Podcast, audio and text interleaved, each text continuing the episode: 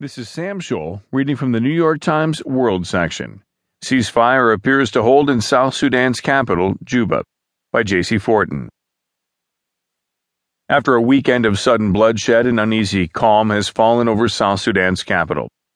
Outside an imposing Roman Catholic cathedral here, painted gold and white, civilians milled about on the expansive lawn.